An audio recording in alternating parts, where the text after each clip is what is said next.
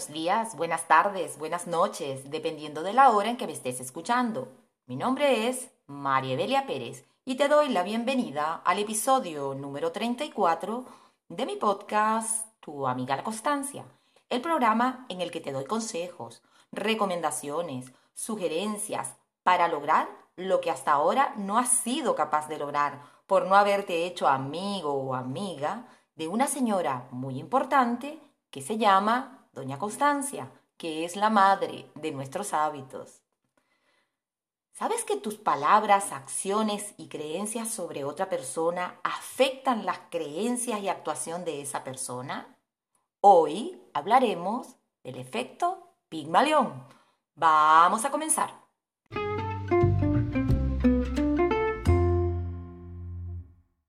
Efecto Pigmalión es un término que se utiliza en psicología y en pedagogía para referirse al fenómeno por el cual las expectativas y las creencias que posee una persona sobre otra influyen directamente en las conductas, en el rendimiento y en los resultados de la otra persona. Es decir, que nuestras creencias sobre las habilidades de otra persona influyen en nuestras acciones hacia esa otra persona esto a la vez hace que la persona que las recibe afecte sus propias creencias, lo que hace que actúe de una forma determinada, que a la vez eso va a reforzar nuestras creencias que tenemos sobre ella. A ver cómo te lo explico eh, con un ejemplo. Imagínate que una maestra tiene altas expectativas sobre las habilidades de un niño. Estas altas expectativas harán que la maestra mire al niño como una persona muy inteligente, responsable e inconscientemente le va a brindar mucha más atención y se va a preocupar mucho más por este niño que por el resto. A la vez, este niño, al sentirse como una persona valorada, como una persona inteligente, responsable, afectará sus propias creencias y actuará bajo esa identidad de persona responsable e inteligente que se cree, cumpliéndose de esta forma lo que en psicología se llama la profecía autocumplida. Si las expectativas que se forma la persona sobre la otra son buenas, a esto se le llama efecto Pigmalión y es muy positivo para esa otra persona porque le hace avanzar hacia sus metas si por el contrario las expectativas que nos formamos de la otra persona son negativas, a esto se le llama efecto golem y pueden perjudicar muchísimo a esa otra persona. Y cuando estas expectativas, ya sean altas o bajas, proceden del propio individuo hacia sí mismo, se produciría el mismo fenómeno, pero lo vamos a llamar efecto Galatea. Vamos a detenernos para analizar las consecuencias de estos efectos, ya que funcionan en cualquier ámbito de nuestras vidas. Por ejemplo, si tú a tu hijo le dices antes de realizar una competición, eh, tú no vales para esto, mm, no lo vas a lograr, te vas a caer, ten por seguro que ese niño se caerá, porque le has hecho creer que es posible. Esta es lo que en psicología se llama la profecía autocumplida.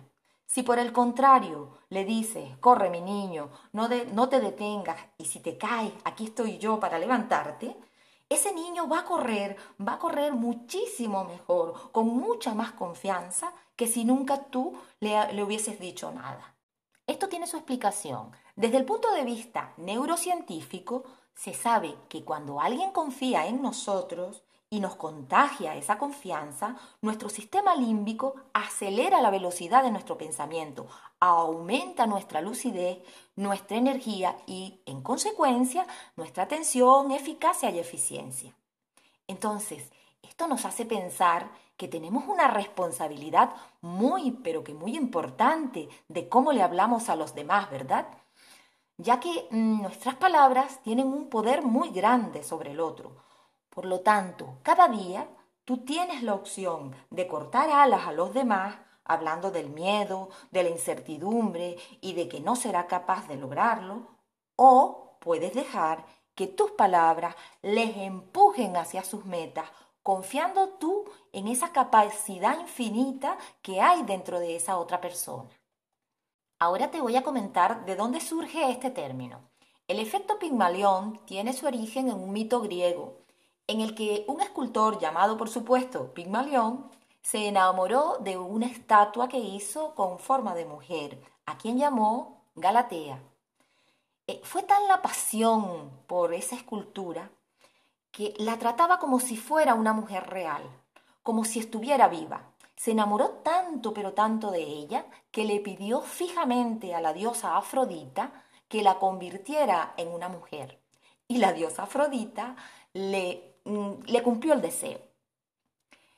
Ahora bien, este término lo volvieron a introducir por allá por el año de 1965 eh, el psicólogo social Rosenthal, acompañado con eh, la directora de un colegio, eh, Jacobson se llamaba la directora, a raíz de unos experimentos que realizaron para estudiar cómo influían las expectativas de unos maestros sobre sus alumnos. Fíjense lo que hicieron. Ellos hicieron lo siguiente. A 320 alumnos les aplicaron un test, le pasaron una prueba, un test de inteligencia. Luego eligieron al azar a un grupo de 65 alumnos y se inventaron unos informes falsos sobre ellos. Unos informes falsos que se los dieron a los maestros.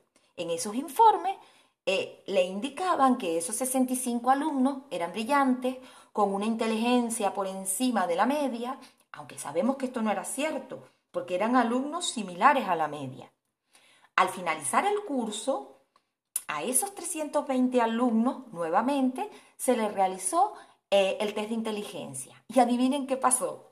Pues los resultados de los 65 alumnos que se les dijo a los maestros que eran brillantes cambiaron notablemente. Todos ellos presentaban ahora un cociente intelectual mucho mayor que al principio. ¿Qué sucedió para que los alumnos señalados al azar como mejores, entre comillas, lograran mayores avances al concluir el curso? La respuesta dada por los investigadores es que los maestros se crearon altas expectativas en relación a ese grupo y actuaron a favor para que éstas se cumplieran. Por lo tanto, lo que hicieron los investigadores es que manipularon las expectativas de los profesores acerca de estos alumnos. Unos alumnos que en un principio tenían la misma capacidad que el resto, comenzaron a recibir por parte de los maestros inconscientemente un trato diferente. Por ejemplo, mantenían más contacto visual con los alumnos, con esos alumnos. Cuando se equivocaban, no lo atribuían a que no tenían capacidades, sino más bien a que no habían sido ellos los que habían explicado bien el mensaje. Por lo tanto, se lo repetían, repetían las explicaciones más veces que al resto del grupo. ¿Por qué? Porque confiaban en ellos. Sabían que podían esperar mucho más de, de estos alumnos. En definitiva, este experimento demostró cómo influyen las expectativas y las creencias de un maestro sobre sus alumnos. Esto se puede llevar a todos los terrenos, al familiar, al laboral, al escolar, etcétera, etcétera. Si alguien que tenemos cerca confía en nosotros, nos apremia, nos motiva, nos anima, nos valora y nos transmite que sí podemos conseguir ciertas metas, hará que generemos en nosotros mismos creencias potenciadoras, esto es, creencias positivas acerca de nosotros mismos, que nos van a ayudar a impulsarnos a alcanzar esas metas. Si por el contrario, a alguien que tenemos cerca no confía en nosotros ni en nuestras habilidades o capacidades, hará que se formen en nosotros creencias limitantes incapacitantes que afecten de manera negativa nuestra autoestima y por lo tanto eh, afectará también nuestra capacidad para poder alcanzar y conseguir lo deseado. En este caso, por supuesto, lo mejor es alejarse de esas personas que no confían en nosotros, ¿verdad? Así que, ahora que ya sabes, gracias a, a este experimento, que nuestras palabras, nuestros gestos, creencias y acciones influyen sobre el otro, ¿por qué no utilizarlo para reforzar sus capacidades y generar en él un sentimiento de valía que lo empuje hacia lograr sus metas? Me gustaría que te quedes con esto. Si crees en la otra persona, contribuyes a que ella crea en ella misma. Y hasta aquí el programa de hoy.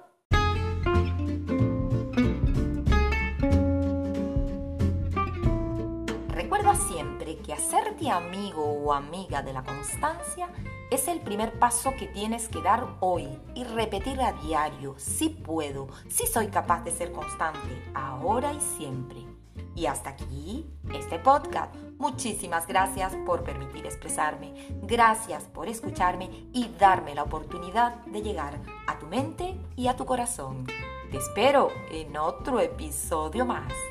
Recuerda que puedes seguirme como tu amiga La Constancia, darme un like y suscribirte en mi canal de YouTube, en mi Instagram o en las diferentes aplicaciones de podcast, como por ejemplo iVoox, Spotify o cualquier otra que tengas a la mano. Adiós, hasta el próximo episodio.